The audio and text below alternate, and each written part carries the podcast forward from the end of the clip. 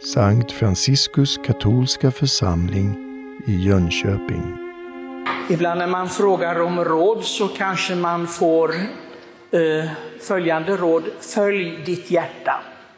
Följ ditt hjärta. Gör det som ditt hjärta säger. Ibland, för vissa människor, kan det vara ett gott råd. Men det är inte alltid. Om man följer sitt hjärta och det inte är format, vad blir det då? En av de mest kända bönerna, den lärde jag mig som liten faktiskt, kanske den, en av de allra första bönerna som jag lärde mig, det var just till Jesu hjärta. Jesus saktmodig och ödmjuk av hjärtat, forma våra hjärtan efter ditt heliga hjärta. Ja, dana sa vi då på den tiden, dana våra hjärtan efter ditt heliga hjärta. Och jag redan som barn tänkte på det där, för jag tänkte det särskilt när den här händelsen med Jesus blir arg i templet. Då tänkte jag detta, ja hur går det ihop riktigt? Jesus var ju inte så saktmodig och mild precis då, i templet. Han var arg. Och det visar han också flera gånger när han möter de skriftlärda, till exempel fariseerna.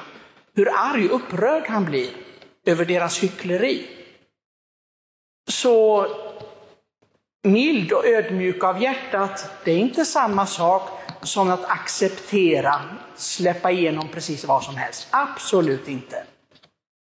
Det är som vi tänker en, en snäll och beskedlig människa som aldrig inte ens säger pip. Utan allting går bra, man, man böjer sig inför allt och alla. Icke alls. Det är inte så Jesus är och inte varit på jorden heller. För vi får förstå vad skribenterna här säger, inspirerade av Gud i evangelierna. Men däremot hade Kristus en kärlek till alla människor. Men han kunde inte tåla hyckleriet. Hyckleriet var någonting som i honom fick hela hjärtat och hela själen att koka. För han visste vad Gud gör för var och en, vad Fadern gör och det definitiva ordet av kärlek var han själv, Jesus Kristus. Och alla är kallade till att forma sig efter honom, att göra Faderns vilja, att endast vilja det. Men han såg i deras hjärtan, han såg att det fanns en annan agenda. Att leva sitt eget liv som han själv ville, men iklätt religionen, iklätt ett hölje av tro och fromhet. Men den där tron och fromheten såg Jesus rakt igenom att den fanns inte. Det fanns bara en trohet mot sig själv. Att liksom bestyrka sådana saker som han själv tyckte var viktiga. Inte det som var Faderns vilja. Och därför alla dessa liknelser som Jesus framhåller, där han talar om det här är Gud. Det här är vad som finns i mitt hjärta. Och det är många liknelser som vi vet. En av dem är den förlorade sonen. En av de mest vackra liknelsen vi har av Jesus.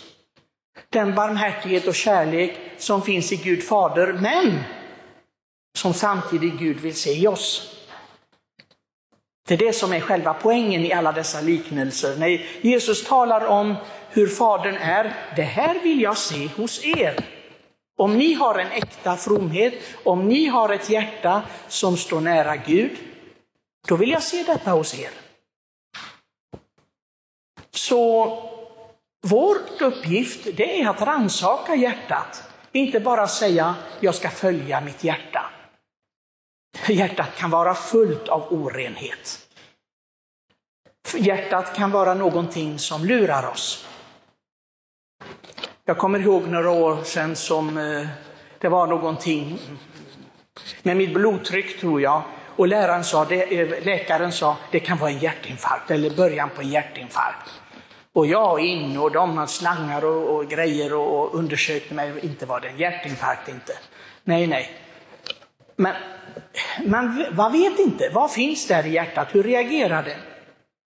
Så det är viktigt att vi formar, när vi talar det andliga hjärtat, nu talar vi inte om det fysiska hjärtat, vi talar om det andliga hjärtat. För det är känslorna och det är intuitionerna, det är Det är det vår vilja ligger i. Det är det som Bibeln talar om när den talar om hjärtat. Det är inte bara om förståndet. Förståndet är en sak. Ni vet, känner till devotionen till Jesu heliga huvud. Det handlar om vishetens säte. Men hjärtat, det andliga hjärtat, det arbetar på ett helt annat sätt. Och därför är det så viktigt att vi håller efter det här andliga hjärtat. Att vi verkligen ber den här bönen. Forma våra hjärtan efter ditt heliga hjärta. Det är många människor som tror sig älska Gud, men de älskar helt andra saker. De älskar världen. Och det ser man när man är, hela tiden är beroende av vad andra människor tänker och tycker till exempel. Man älskar världen, man älskar inte Gud. Det, det, man, det, det bygger man på en lögn. Om, om vi brydde oss om detta verkligen, vad Gud vill, då skulle vi leva våra liv mycket, mycket annorlunda. Det är många som hela tiden tar en falsk hänsyn till andra människor, vad de tycker och tänker. Jag ska inte stöta mig med någon, jag ska inte säga att han eller hon gör fel. Jag ska inte säga en, kommentera, akta dig du, är du inte rädd om din själ? Är du inte rädd om din frälsning? Hur tror du att du, tror du, att du ska kunna leva i evighet om du, om du lever på det här viset? Vågar vi säga det? Finns det i vårt hjärta en sådan kärlek att vi vågar att säga så till människor? Eller ska vi vara snälla och beskedliga och gå omkring med en falsk, hycklande kärlek där vi säger, ja men det är nog bra, jo men det ordnar sig, det, det, det, är, inget, det är inget, inga problem. Tänk hur många människor idag, till exempel, som lever utanför äktenskapet. De lever tillsammans som om de vore äkta par, som de vore gifta, men det är de inte. Och de som då ska vara troende praktiserande katoliker, vågar de säga någonting? Är du inte rädd om din frälsning? Vågar du verkligen leva på detta viset? Om nu Gud genom den heliga kyrkan lär oss att vi ska leva på ett visst sätt, vågar du göra så? Hur många katoliker vågar gå ut och säga så? För jag, ska, jag vet mycket väl att de flesta av er känner sådana. Sverige är fullt med sådana människor som sambo. Eller även om de inte bor tillsammans, bara den ena utomäktenskapliga förbindelsen efter den andra. Och ingen säger någonting. Vet att de lever i synd. I synd, långt ifrån Guds hjärta. Men så kanske vi kommer med en ramsa och säger, men Gud älskar alla. Gud älskar alla, ja, men han hatar synden, står det. Han hatar synden.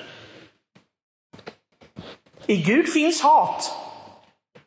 Det ska vi vara på det klara med. I Gud finns hat. För det är Guds ord och det står Gud hatar synden. Men vi, vi ler åt dem som lever i synd. Vi låtsas inte om någonting. Aposteln, ena aposteln säger, de som lever i synd, ni ska inte ha med dem att göra. Och vi säger, vi, vi traviserar och säger, nej men vi ska vara kärleksfulla mot alla. Vi ska, vi ska inte låtsas som, nej, vi, vi, vi ska acceptera precis allt och alla. Då lever vi hyckleri och lögn. Och vi ska på domens dag, för vi alla ska dömas, från påven till den siste födde, alla ska vi dömas. Vi ska stå till svars för det. Mina kära, att fira Jesu hjärta, det är inte en massa liksom floskler och, och, och liksom marmelad och honung. Det, det, då blir det bara trams det hela. Då blir det bara trams. Fromma bilder, söta, ljuva bilder. Det är trams. Och det är inte det vi firar. Kärleken den kräver. Kärleken är verkligen krävande. Det vet alla de som är trogna, som håller ut i sina äktenskap, i, sina, i sin kallelse, år efter år efter år, förlåter och går vidare och, och i, som verkligen lever sin kallelse på ett sådant sätt att det verkligen är nära Guds hjärta. Det, det, det är vad det handlar om. Och det kräver. Den helige Johannes Paulus den ville att vi idag särskilt på Jesu hjärtadagen, skulle be för prästerna.